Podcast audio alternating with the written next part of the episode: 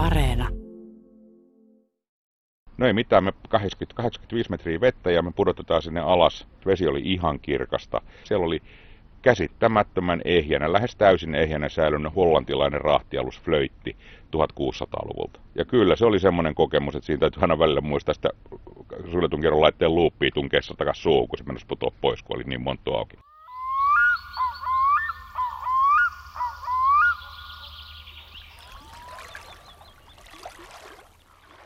Istuskelen tihkusateisena päivänä Suomenlahden rantakivillä. Meri ja taivas ovat harmaita, eikä aaltoja sisään näe oikein ollenkaan. On aika outoa ajatella, että tämä sama meri, Itämeri ja Suomenlahti, säilöö sisuksiinsa laivan hylkyjä. Ja että Itämeri on kuulemma ainutlaatuinen hylkyjen säilöjä, monestakin syystä. Ja siellä meren kellarissa ne ovat ikään kuin aikakapselissa, kunnes joku sattumalta vaikkapa sukeltaa sinne. Suomenlahden suulla on tehty uusi hylkylöytö. Viranomaisten kartotustöissä havaittu möykky osoittautui 1600-luvun purjealukseksi. Tähän tapaan uutisoitiin vastikään meillä ja laajalti myöskin maailmalla Badevanne sukellusryhmän löytöä kuluneelta kesältä. Tapaamme rannassa tällä sukelluksella mukana olleen Roope Flinkmanin. Hän on meribiologi, hän koordinoi ja kehittää tutkimusalus Arandan reissuja ja on erittäin kiinnostunut historiasta. Aika loistava yhdistelmä tähän hylkysukellushommaan. Hän on myöskin selvästi tarinankertojien sukua, mikä selviää viimeistään siinä vaiheessa, kun hän alkaa kertoa, miltä se tuntuu lähteä rutiinisukellukselle ja löytää sitten tällainen aarre. Rope Flinkman on suomalaisen Badevanne-ryhmän perustajajäseniä ja sukeltanut Itämeren hyllyille jo vuosikymmeniä. Ryhmä on vapaaehtoisporukka sukeltajia. He dokumentoivat maailmansotien aikaisia hylkyjä Itämeressä, toimivat yhdessä viranomaistenkin kanssa, ovat tehneet artikkeleja, kirjoja, dokumentteja niistä, jopa National Geographicille. Mutta miksi noin outo nimi, Badevanne? Lähdetään liikkeelle vaikka siitä. Niin, tämä Badevannen nimihän on sellainen, mitä monet on ihmetelleet. Se on saksan kieltä, tarkoittaa kylpyammetta. Ja tämä nimen etymologia tulee siitä, että toisen maailmansodan aikana Saksan laivaston merisotilaat kutsu Suomenlahtia Badevanne kylpyammeeksi. Ja se on tyypillistä saksalaista sarkasmia. Se on helmetin pieni meri, tosi ahdas, ja sitä Atlantin purjehtijat voi, voi pitää kylpyammeena, mutta aika paljon laivoja ne tänne hukkas kyllä. Kerro, miten tämä, miten tämä teidän porukka sai alkunsa? Ja tämä Badevanne-porukka on itse asiassa ollut, ollut eri, erilaisilla, vähän eri nimillä ja, ja erilaisilla kokoonpanolla olemassa jo 30 vuotta. Tämä missio on ollut koko ajan sama. Eli me, me tutkitaan sotien aikaisia, ensimmäisen ja toisen maailmansodan aikaisia hylkyjä nimenomaan Suomen lahdella ja tässä Suomen eteläisillä merialueilla. Ja ajatuksena on se, että kun me ollaan tavallaan etuoikeutettu porukka, ja me päästään näkemään näitä ihmeellisiä asioita, mitä meri tuonne kellariinsa on säilynyt, niin me tuodaan, me halutaan tuoda ja koetaan jopa velvollisuutena meitä, me mitä tuoda nämä tarinat pintaan ja tuoda kaikkien nähtäville nämä ihmeelliset asiat. Ja tämän ryhmän synty on oikeastaan polyteknikkojen sukelluskerro kupla, josta me kaikki enemmän tai vähemmän ollaan, ollaan niin kotosin. Ja siellä kuplassa sitten aikanaan 80-luvun loppupuolella, kun tuli semmoinen niin tarve monelle meistä, että nyt tämä har, harrastus niin kehittyy aina vaan, tämä, tämä tekniikka, niin sanottu tekniikkasukellus, eli tämmöiset vähän vaativammat, vähän syvemmät dekompressiosukellukset rupesi tulee peliin, ja haluttiin niin kehittää tätä harrastusta. Niin se, että sä haluat vaan mennä jonnekin siksi, että siellä on syvää, niin siinä ei ole kauheasti mieltä. Me haluttiin joku mielekäs touhu ja keksittiin sitten, kun samaan aikaan tässä kerhossa, niin viriteltiin näitä vedenlasikotelointeja videokameroilla, joita silloin rupesi olemaan näitä VHS-camcordereita ja muita, niin että tehdäänpäs tämmöisiä dokumentteja tehtiin sitten ensimmäinen dokumentti tuosta saksalaista apuristeilta Miinalaiva Königin Luisasta, joka tuossa Helsingin ulkopuolella, ja siitä se sitten lähti. Mutta siis äkkiseltään ajattelisi, että niin kuin sanoit, että, että kylpyamme ja että Itämeri on pieni meri, niin siis täällä löy- riittää hylyssä vielä tutkittavaa. Kaikkea ei ole löydetty. Kyllä riittää. Siis hylyssä todellakin täällä riittää tutkittavaa. Ja tässä on kaksi niin kuin merkittävää asiaa, mitkä tekee tästä Itämerestä niin ihmeellisen paikan nimenomaan hylkyjen tutkimuksen kannalta. Toinen on se, että tämä on yksi maailman merkittävimpiä kauppareittejä. Voidaan sanoa, että oikeastaan niin kuin kansainvaellusten ajoista asti, siis joka seurasi siitä, kun Rooman valtakunta niin kuin romahti, ja niin, tota, niin ihmiset on liikkunut, ää, birkkalaiset, tanskalaiset, niin se, ne porukat, jotka nykyisin kulkee vi, nimellä viikingit, joita muuten suomalaisiakin oli, niin nehän kulki tuonne itään. Niillä oli tämä Austerweg, eli idäntie, ja se oli Suomenlahti. Suomenlahteen pitkin mentiin Nevajoelle, siitä jokea ylöspäin näillä, näillä veneillä, ja sitten tätä Venäjän isoja jokia pitkin muotkaamalla kannasten yli aina Konstantinopolin asti. Ja niiltä ajoilta on, on tarinaa, tarinaa missä, missä Miklagardin, eli Byzantin valtias, Byzantin, Byzantin keisari katsoo ikkunastaan Bosporukselle ja tuntee sydämessään levottomuutta, koska pohjanmiesten pitkät mustat veneet soutaa Bosporissa. Eli, eli siitä eteenpäin tämä Suomenlahti on ollut valtavan tärkeä kauppareitti. Euroopasta on tullut tämmöisiä niin kuin hienompia luksustavaroita ja semmoisia asioita, mitä täällä ei ole, niin on tullut tänne Itämeren piiriin. Ja taas Itämeren piiri on pystynyt tuottamaan puutavaraa, tervaa ja Venäjältä tulee hamppua ja juhtinahkaa, jotka on kaikki sellaisia aineita, joita nämä sen ajan 1400, 1500, 1600, 1700, 1200-luvun nämä Hollannin, e- Englannin isot purjelaivastot, ne nieli näitä tarvikkeita ihan loputtomasti. Se teki tästä mielettömän tärkeän kauppareitin. Erityisesti 1700, kun Pietari Suuri polki hattusa Nevajoen suistoon ja ilmoitti, että tähän pojat tulee sitten uusi pääkaupunki, niin siitähän se repesi täysin. Pietari oli itse oleskellut pitkään eh, Hollannissa. Hänellä oli hyvin vahva maksunut hollantilaisen niin kuin meriperinteen. Hollantilaiset hallitsi Itä- Itämeri ja Venäjän kauppaa pitkään. Sitten se loppujen lopuksi sitten eh, Dutch Republicin, eli tämän Hollannin kultaisen tasavallan niin kuin ne vähän liikaa meni siihen, että vaihdellaan vain papereita pörssissä eikä, eikä investoida mihinkään merenkulkuun tai puolustukseen tai muuhun, ja englantilaiset riisti sen homman niiltä. Mutta tämän seurauksena kuitenkin tämä on tärkeä kauppareitti. Joka ikinen sota, mikä on pohjoisella pallonpuoliskolla sodittu, on sodittu täällä. Ja sitten tämä on vielä merenkulullisesti hyvin haastava, karikkoiset rannikot, hyvin vuoden aikainen. Siis Itämerihan on basically subpolaarinen meri, se jäätyy talvisiin ja näin poispäin. Niin tämän seurauksena täällä on ihan mieletön määrä hylkyjä syntynyt niitä sekä siviilimerenkulusta että, että, että meritaisteluista, sotilas, sotilas, sotilaskuvioista. Ja sitten lisäksi, kun tämä Itämeri on murtopsi allas, on kylmää vettä, pohjalla on aina kylmää, pimeätä, vähän suolasta, niin kaikki tämmöiset fyysik- fysikaaliset, kemialliset, biokemialliset, biologiset hajoamisprosessit on äärimmäisen hitaita. Eli nämä hylyt säilyy täällä aivan eri lailla kuin missään muualla. Oikeastaan ainoat paikat, jossa hylyt säilyy samalla lailla kuin tämä Itämeressä, on nämä jotkut syvät makeaveden järvet, niin kuin esimerkiksi Pohjois-Amerikan nämä, nämä Great Laurentian Lakes, niin siellä ja sitten ihan korkea, niin kuin High Arcticissa, polarialueella, missä, missä on suurimman osa aikaa jääpäällä, siellä nämä hylyt säilyy about yhtä hyvin.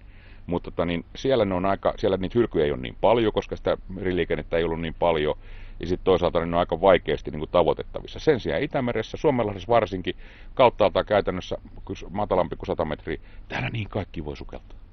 Niin, että me ollaankin siis tämmöisen hylkyparatiisin äärellä täällä nyt, kun me istutaan tässä Suomenlahden rannalla. No tota ei paljon paremmin voi sanoa. Me, Suomenlahti, tai Suomenlahti ja oikeastaan koko Pohjois-Itämeri on, on ihan tämmöinen käsittämätön hylkymekka. Ja tää, tänne pitäisi olla keskittynyt maailman kaikki meriarkeologia ehdottomasti, koska täällä se on parhaassa kunnossa, täällä sitä tutkimustulosta saisi sais upeita, upeita tuloksia ja saadaankin. Mutta se on jännä juttu, että itä, kaikissa Itämeren maissa, Suomessa, Ruotsissa, Eestissä, Venäjälläkin, niin tämä vedenalainen meren, mer, meriarkeologinen tutkimus, merihistoriallinen tutkimus, se on joko aika pienillä resursseilla niin kuin valtiovallan viranomaisten puolesta, tai sitten se on täysin tämmöisten vapaaehtoisten porukoiden, niin kuin esimerkiksi Badevannen ja monien muiden varassa, jotka tekee sitä sen takia, että se on makeeta. Palkkaahan tästä ei kukaan saa tietenkään. Siis kaikki ihmiset, jotka tätä tekee, tekee sitä sen takia, että siihen on tämmöinen palava intohimo nämä asiat kiinnostaa ihan älyttömästi. Siis eihän tässä hommassa ole mitään järkeä, että sä paat kymmeniä tuhansia euroja varusteisiin, koulutukseen, kamerakalustoon ja muuhun semmoiseen, ja sukellat tuonne pimeeseen merenpohjaan 100 metrin syvyyteen, jossa sä voit olla siellä alhaalla 20 minuuttia ja se ylöstulo kestää kolme tuntia, vaan siksi, että sä näkisit jonkun vanhan laivanromun. Täytyyhän sun olla hullu, sehän on ihan selvä sanoit jo, että Itämeri on ainutlaatuinen, koska se säilöö näitä aluksia, niin, niin minkä takia Itämeressä ei ole esimerkiksi tätä laivamatoa? Se on juuri tämä, se syy, minkä takia Itämeressä ei ole laivamatoa, on juuri tämä alhainen suolaisuus. Eli Itämeren se on se, se on se sama syy, mistä nämä Itämeren pahat ongelmat rehevöitymisen suhteen johtuu. Itämeren vedenvaihto on hirveän huono. Itämerellä on valtavan suuri valuma-alue, sinne sataa paljon makeita vettä, tulee taivaalta, se valuu jokia ja kaikkia liruja pitkin tota, niin Itämereen, tuo samalla kaikki ne ravinteet sieltä pelloilta ja maalta Itämereen, ja sitten se virtaa se vesi siinä pinnalla ulos Itämerestä et Itämeri on tavallaan tämmöinen niin jättiläismäinen suistomaa, joka onkin kuroutunut sieltä mereen laskevasta päästään niin taas pieneksi. Nämä Tanskan salmet, eli, eli tota, niin Öresund ja nämä beltit, niin ne on hirveän pitkät, ne on tosi matalat, ja nyt kun siinä pinnalla huilaa koko ajan ulospäin makeita vettä, niin sitä suolavettä pääsee tosi epäsäännöllisesti ja huonosti tänne. Ja sitä kuitenkin tulee tämmöisinä pulsseina välillä, ja sen seurauksena Itämeren vesi on hirveän kerrostunutta. Eli siellä noin 70 on tämä suolaisuuden harppauskerros, sen alapuolinen vesi on suolasempaa, ei ollenkaan niin suolasta kuin valtamerissä. Ja sielläkään tämä Teredon avalis eli laivamato ei pysty elämään. Sen lisäksi, että se on suolasta, niin se saa uutta happea vain näiden suolavesipulssien kautta. Ja nyt kun meillä on ylemmäärin eloperäistä aineesta, joka sinne vajoo, joka hajotetaan, niin se kuluttaa aina nopeasti sen hapen loppuu sieltä. Eli ihan syvät alueet on hapettomia joka aiheuttaa sen, että sieltä vapautuu fosforia, meillä on nämä sinilväkukinat, mutta se pluspuolella on se, että nämä vanhat hylyt säilyy siellä ihan käsittämättömän hyvin. Sano esimerkki siitä, että mitä tarkoittaa käsittämättömän hyvin. No esimerkiksi sillä lailla, että talvella 44-45 uponnut saksalainen sukellusvene, 7 C-tyyppi sukellusvene tuossa noin 98 metrin syvyydessä, kun sä sukellot siihen alas, se makaa siinä pohjalla – ja räpylä kun pöläyttää sitä sedimenttiä siitä satulatankin päältä, niin siinä näkyy se harmaa väri. Niin se on kai aika hyvin. Kerro, mitkä on sun, mitkä on sun ensimmäiset hylkysukellusmuistot? No sit mennään tosi kauas, koska mä olin silloin luokkaa tämmönen kymmenvuotias poika. Ja mun isä ja hänen kaverinsa olivat sitä sukellusta harjoittaneet jonkun verran, oli muun muassa laivastossa sen kanssa olleet tekemisissä ja jatkosta sen jälkeen. Isän kaveri jatkosta tuonne 70-luvulle asti hänellä oli laitteet ja kun mä olin kiinnostunut, niin hän vei mut ensinnäkin uimahalliin. Ja siellä sitten tuolla urheilutalo uimahallilla sukellettiin laitteella ja se oli ihmeellinen tunne uida veden alla ja hengittää. Ja sitten hän vei mut semmoiselle hyvin matala, se oli vettä ehkä 10 metriä, tämmöinen vanha joku kuunarihylky tuolla Porvoon saaristossa. Ja siellä sattui kuitenkin olemaan vielä aika hyvä näkyvyys. Ja se oli tietysti hajonnut se laiva, mutta kyllä siinä näki, että laiva tässä on. Siellä oli blokeja, siellä oli jumpruja ja kaikkea muuta tämmöistä. Ja en mä tiedä, mulla varmaan viisi koko liian suuri märkäpuku päällä ja mä olin aivan jäässä, mutta se oli niin hienoa, että niin kuin, eh, oli aivan tukka, tukka pystyssä ja muustakin kuin kylmästä.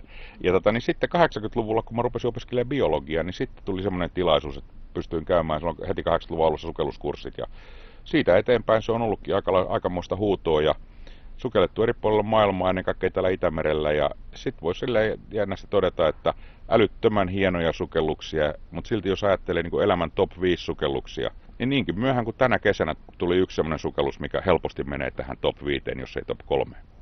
No niin, ja kerro siitä, minkälainen tämä reissu oli? No tämä oli semmoinen, sen piti olla tämmöinen ihan vakijuttu, eli meidän Baadevannen ryhmä, me ollaan aika monena vuonna nyt peräkkäin, me ollaan oltu tukeutuneena tuonne Eestin puolelle, joko Dirhamiin tai sitten Hiiumaan saarella tuonne Lehtmaan, Lehtmaan sinne Tahkunanniemelle. Ja koska sillä alueella on hyvin paljon tämmöisiä hylkyjä sekä ensimmäisen maailmansodan operaatioista että sitten toisen maailmansodan operaatioista.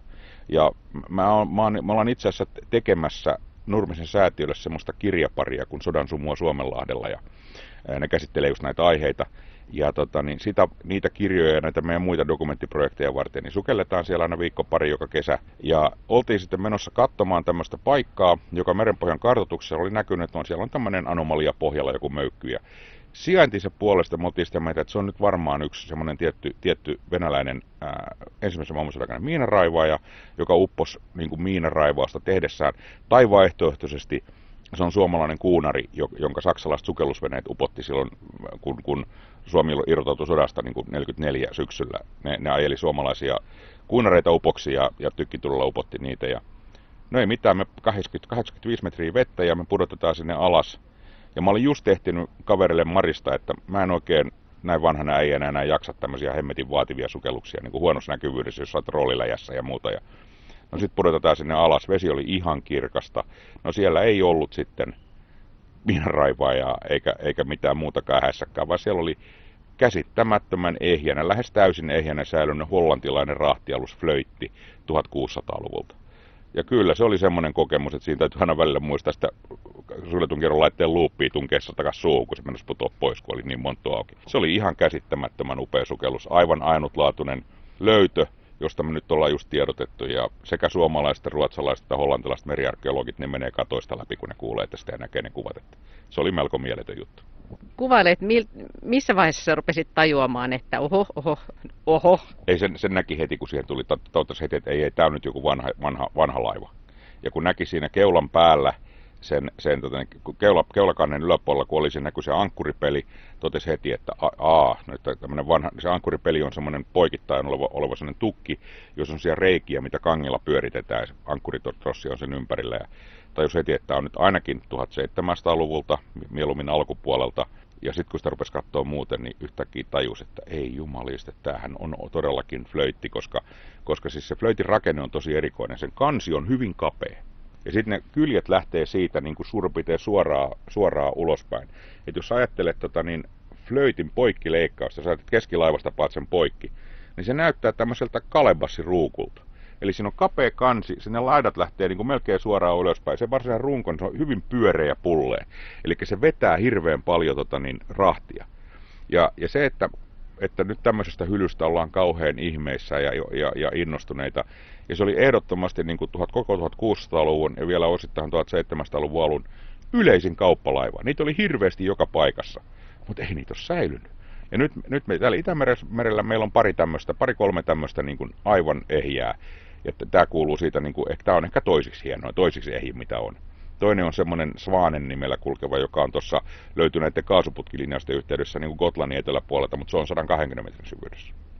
Mä katsoin, kun tämä uutisen yhteydessä julkaistiin videota sieltä, niin, niin siellä oli tosi hienon näköisiä semmoisia puukaiverruksia ja veistoksia siinä kyljessä myös. Joo, näille flöiteille oli tyypillistä se, että, että se runko oli hyvin pyöreä ja pullee, kansi oli kapea, sitten se perä nousi varsin korkeaksi. Ja se, se perä oli hyvin korkea ja kapea, ja siellä, siellä perässä sitten oli, oli tämmöinen tavallaan tämmöinen sen, sen peräpakan taka, takareunassa oli tämmöinen pieni peräpeili, tämmöinen taulumainen rakennelma. Ja sen molemmissa kulmissa oli tämmöiset, hollantilaiset kutsuivat niitä nimellä hookman, eli kulmamiehet. Englantilaiset kutsuivat samanlaisia veistoksia niin kuin strongmen. Eli siinä oli semmoiset niin semmoiset niin hyvin jäyhännäköiset äijät siinä kulmissa jotka oli tavallaan sen laivan vartioita. Ne oli jänniä ne veistokset, ne saattoi olla ihan sille epäsuhtaisia, että ne ei ollut, niin siellä oli niin ihmisruumiin oikeat mittasuhteet, mutta ne oli tyypillisiä. Ja nyt tämä peräpeili on pudonnut siitä pois, ja ne Hawkmanit, mutta ne on ilmeisesti siinä pohjalla sen alapuolella. Ja sitten siinä kyljellä, vähän ale, niin kuin kantta alempana, niin siinä näkyy, on kyljissä tyypilliset näille flöiteille sellaiset pienet ikkunat, joissa on hyvin kauniisti niin kuin koristellut ne raamit, sellaiset ikkuna, ikkunan puitteet tavallaan. Ja tämä flöittihan oli siitä erikoinen alustyyppi, että ensinnäkin siinä oli tosi fiksusti kehitelty tämmöinen niin kuin se juokseva riki. Eli siinä oli tosi, tosi älykkäitä tämmöisiä blogia, takil, blogia ja, ja väkipyöräsysteemeitä, mikä itse asiassa mahdollisti sen, että purjettien, raakojen nosto ja lasku ja sen, sen aluksen purjehtiminen onnistui tosi pienellä miehistöllä. No sehän on tietysti visukintu hollantilaiset, niin kun mitä pienempi miehistö, niin sen suurempi tuotto, kyllä ne sen osaa. Eli hollantilaiset kehitti näitä, näitä, näitä systeemeitä todella, todella tehokkaasti silloin aikanaan. Ja tota, niin, kaikki nämä on siinä näkyvissä.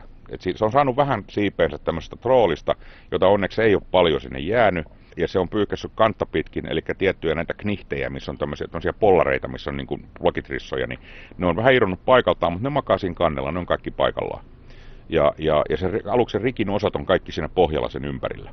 Eli se on tavallaan vähän, vähän sillä, että siinä on niin runko valmis, mutta muu, muu on tämmöinen niin rakennussarja, hyvin, hyvin samalla kuin Fraumaria itse asiassa siis kun te sukellatte noin syvälle, eikö se ollut 80 85, joo. 85 metrin syvyyteen, niin, niin menette sitten siellä pimeydessä, onko sulla sitten joku taskulamppu, onko teillä joku isompi valokeila vai miten te näette siellä? Joo, siis tämän, tämän, nämä syvemmät sukellukset, niin siinähän on, on semmoisia viime vuosikymmenien niin kuin teknologisia harppauksia tullut.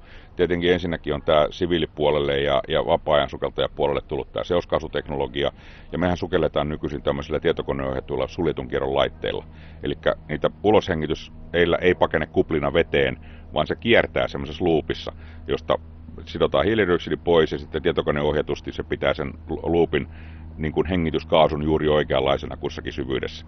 Se helpottaa paljon. Ja sitten, sitten tota, niin nämä, nämä valoasiat, ensinnäkin tämmöiset litium, litiumpohjaiset akut, niin ne mahdollistaa sen, että, että riittää sekä valoa että pukuun lämmitystä, ja sitten kameroissa riittää akut. Sitten nämä LED-valothan räjäytti pankin ihan täysin, koska niistä saa järjettömiä valotehoja irti ilman, että ne haukkaa sitä virtaa älyttömästi. Ja sitten tietysti digitaalikamerahan, se oli se, joka ensimmäisenä räjäytti potin tässä vedenalaisessa dokumentoinnissa. Mekin aikanaan mentiin alas, meillä oli Nikonos 5 ja Siinä oli 36 kuvaa ja sä räpsit ne sitten Salaman kanssa ja sitten tuli ylös ja lähetit filmit kehitykseen ja odotit viikkoa ja katsot mitä tuli. Nykyisin sä menet kameran, digitaalisen järjestelmäkameran kanssa, sulla on siinä esimerkiksi 6000, voit ottaa 6000 kuvaa. Jokaisen kuvan jälkeen sä voit katsoa, että mitä tuli, sitten sä säädät ja korjaat. Niin se on aika eri asia tänä päivänä. Kun sä sukelsit sukelluskavereiden kanssa tonne ja, ja teillä oli vastas tämmöinen yllätys, niin miten se sitten, näytätte sitten toisille jotain merkkejä tai, tai miten sä niin kuin miten sä näet sen, että, tai jaat niiden kanssa sitä fiilistä? No se kyllä siis totta kai meidän toiminta on hyvin kurinalaista, että se kaikki, kaikki se tehdään, mitä on niin kuin ajateltukin tehdä. Ja se, se, se dokumentointi alkaa niin kuin heti silleen automaationa, mutta kyllä siellä aika järjetön älämölö kuuluu. Kun se, se tämän suljetun kierron laite, se on sellainen niin kuin haitariletku, mikä tulee, sitten on se suukappale, niin siihen niin siellä voit vaan kuvitella, millainen älämölö siellä alhaalla kuuluu. Sitten kaiken lisäksi vielä, kun hengityskaasus on 70 prosenttia heliumia, niin sanoiko tämä joku, joku on kuuluu. Tota, niin se, se välillä meinasi naurattaa niin paljon, että rupesi tulee vettä maskiin. Niin siis noin syvällä on tietysti rajallinen määrä aikaakin käytettävissä, niin miten kun se menet tuommoiselle hylylle, niin miten, miten se, niin, onko siinä joku systeemi, miten se siellä toimitaan? Eh, joo, siis sukellus tapahtuu sillä tavalla, että ensin katsotaan hyvin tarkkaan, ajetaan sitä monta kertaa eri suuntiin ylös, yli, yli siitä kohteesta veneellä, ja saadaan semmoinen tarkka niin kuin kuva siitä, että miten se makaa se hylky siinä pohjassa skakulataimella. Ja sitten ajetaan hyvin varovasti tiettyyn kohtaan ja siitä lasketaan toi poijupaino alas, se on sellainen muutaman kilon rautaklunssi, jonka päässä on köysi, ja se lasketaan niin, että se ei osu siihen hylkyyn, vaan sen viereen pohjalle. Ja sitten sen köyden toisessa päässä on, on, tota, niin, on, on tämmöinen poiju, jossa pojussa on tämmöinen trissa, ja se köysi menee siitä läpi, ja sitten tulee pieneen vastapainoon, joka on sitten siinä köydessä uudestaan kiinni. Eli kun se heitetään veteen, niin se syvyydestä riippumatta niin kun se vetää itsensä pystyyn, eli sulla on paino pohjalla, ja sitten on se naru siinä välissä ja poiju pinnassa. Sitten sukeltajat valmistautuu, vene ei kiinnity siihen ollenkaan. Sitten hypätään veteen veneestä, uidaan siihen pojulle ja sitten laskeudutaan sitä pojua pitkin alas. Ja useimmissa, useimmissa tapauksissa, kun tämä homma on tehty hyvin, niin sitä pojulta jo näkee sen hylyn. Jos ei näe, niin sitten siihen pannaan tämmöinen luolasukelluksessa käytettävä narukelas kiinni, vedetään vähän kelaa ja sitten niin kehäetsinnällä etsitään se hylky siitä, jos löytyy. Sekin on tietysti ihan selvää, että jos ollaan jossain 80-100 metrin syvyydessä, niin siellä ei ihan kauheasti mielellään ui hirveästi, koska sitä aikaa on todella vähän. Et pyritään siihen, että se on aina siinä niin kuin suoraan hylyllä. Sitten mennään sinne hylylle ja sitten tehdään kaikki se, mitä on etukäteen sovittu. Tietysti jos tämä hylky on sellainen, että siellä ei ole ikinä ennen käyty, niin silloinhan meillä ei voi olla se, semmoista tarkkaa suunnitelmaa. Mutta silloin mennään sitten katsomaan ja olosuhteista riippuen, onko hyvä näkyvyys, silloin voi kuvata vähän kauempaa, mutta ennen kaikkea niin uidaan ympäri ja katsotaan, että saadaan niin käsitys, että mikä tämä on. Ja sitten mahdollisuuksien mukaan otetaan kuvia tai video. Ja sitten ne seuraavat parit tai tiimit, jotka menee alas, niin niillähän on sitten mahdollisuus hyvinkin tarkkaan miettiä, mitä ne tekee. Ja varsinkin, jos no, tämähän oli pieni hylky, tähän on 25 metriä pitkä reilu, niin tota, siihen pystyy tekemään aika paljon asioita, ehtii tehdä. Mutta sitten jos on joku iso, iso hylky, 100 metrinen laiva, niin sun pitää keskittyä johonkin pieneen, pieneen kohtaan. Ja tietysti silloin aina mielellään niin, että se laskeutumisköysi on jo siinä kohdassa. Nyt tämä 1600-luvun luvulta oleva alus, johon te nyt törmäsitte kesällä, niin tiedetäänkö sen tarinaa? Ollenkaan? Onko tästä jotain merkintöjä jossakin, että mitä, minkä takia se on uponnut, mitä sillä on tapahtunut, ketä siellä on ollut, pelastuko miehistö? Ää, vielä emme tiedetä siitä laivasta yhtään mitään muuta kuin, että, että se, että se on hollantilainen, flöitti. Se ei, se ei välttämättä edes ole hollantilainen, vaan niitä kopioitiin ja hollantilaiset myykin niitä laivoja. Ää, suurin piirtein niin kuin sadan vuoden haarukalla, kuinka vanha se on. Mitään muuta me ei siitä vielä tiedetä. Mutta meillä on semmoinen hyvä puoli täällä Itämeressä, että, tani, että sikäli mikäli se on tullut Hollannista, jos se on hollantilainen, niin se on erittäin todennäköisesti purjehtinut tani, Tanskan salmien läpi, muuten se ei tänne tietenkään pääse. Ja tanskalaisethan on kerännyt tullia. Eli ne, kaikki ne Tanskan tulliasiakirjat on, on tota, niin, kaikki jäljellä, ja sieltä voi nyt alkaa etsimään sellaista flöittiä jo sillä sadan vuoden aikaharukalla, joka on tullut Itämerelle, mutta joka ei ole palannut, koska se tulli katsottiin molempiin suuntiin.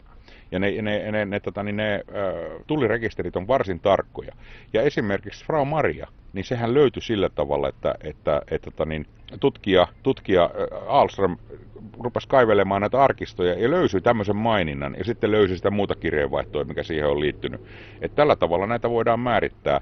Ja tota niin, äh, tämä homma on nyt edessä edessä sitten ja yritetään sitä asiaa tutkia. Meillähän on tässä lupautunut mukaan asiantuntijaksi niin Tukholman yliopiston dosentti Niklas Eriksson, joka on kirjoittanut väitöskirjan ihan tässä pari vuoden sisään näistä, nimenomaan näistä flöiteistä. Hän oli lievästi sanoen innostunut tästä aiheesta ja tota, niin hän varmaan ryhtyy tutkimaan tätä asiaa ja koitetaan sitten auttaa siinä, että ei, sanotaan näin, että ei ole mahdotonta, etteikö jonain päivänä voisi saada sitä selville. Helppoa se ei ole semmoinen asia, mikä pitäisi jotenkin päästä niin kuin näkemään, että mitä siellä on lastina.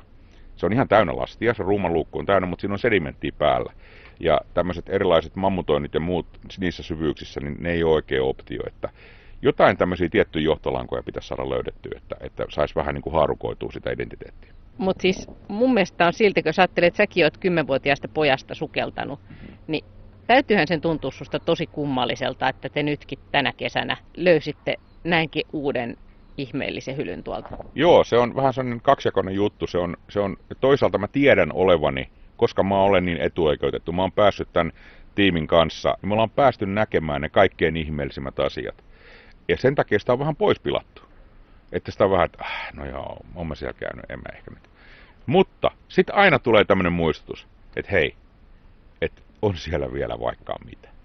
Että kyllä se oli semmoinen niin kuin, no musta on sellainen valokuvakin sen, sen tämän, tämän flöittisukelluksen jälkeen, kun mä istun. Ja mä just vielä, mä olin sitä ennen sitä sukellusta valittanut noille pojille, että mä en jaksa tätä enää. Niin mäkin on sen yli 60 ukko, niin sitten ilme, ilme kyllä siinä kuvassa kertoo kaiken, että mitä nyt tapahtuu.